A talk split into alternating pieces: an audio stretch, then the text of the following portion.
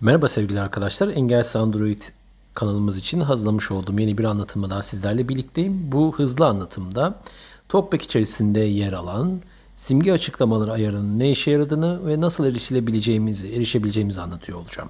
Şimdi TalkBack ayarları içerisindeki simge açıklamaları dediğimiz sistem aslında bir yapay zeka kullanarak etiketsiz düğmeleri özellikle arayüzlerde karşımıza çıkan etiketsiz düğmelerin etiketlenmesine e, yarayan bir sistem.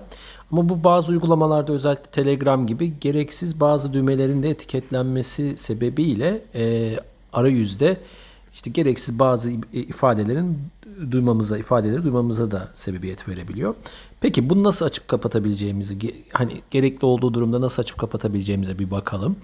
Öncelikle aşağıdan yukarıya ve sonra sağa tek parmak hareketleriyle menümüze erişiyoruz. Talkback menümüze. Talkback menüsü. Gezinme. Ekranın sondaki son ekranda ekranı sesli kod Talkback ayarları. Talkback ayarlarına e, geldiğimizde iki kere dokunuyoruz tek parmakla. Talkback ayarları. Evet buradan hızlıca erişim sağlayalım. Talkback'teki yeni özellikler. Ses, metin okuma ayarları 3.18. Cihaz dikey konumdayken soldan sağa kaydırma hareketiyle gezelim. Ayrıntı, ses ve titreşim, denetimler, odak göster, hareket, menüleri özel.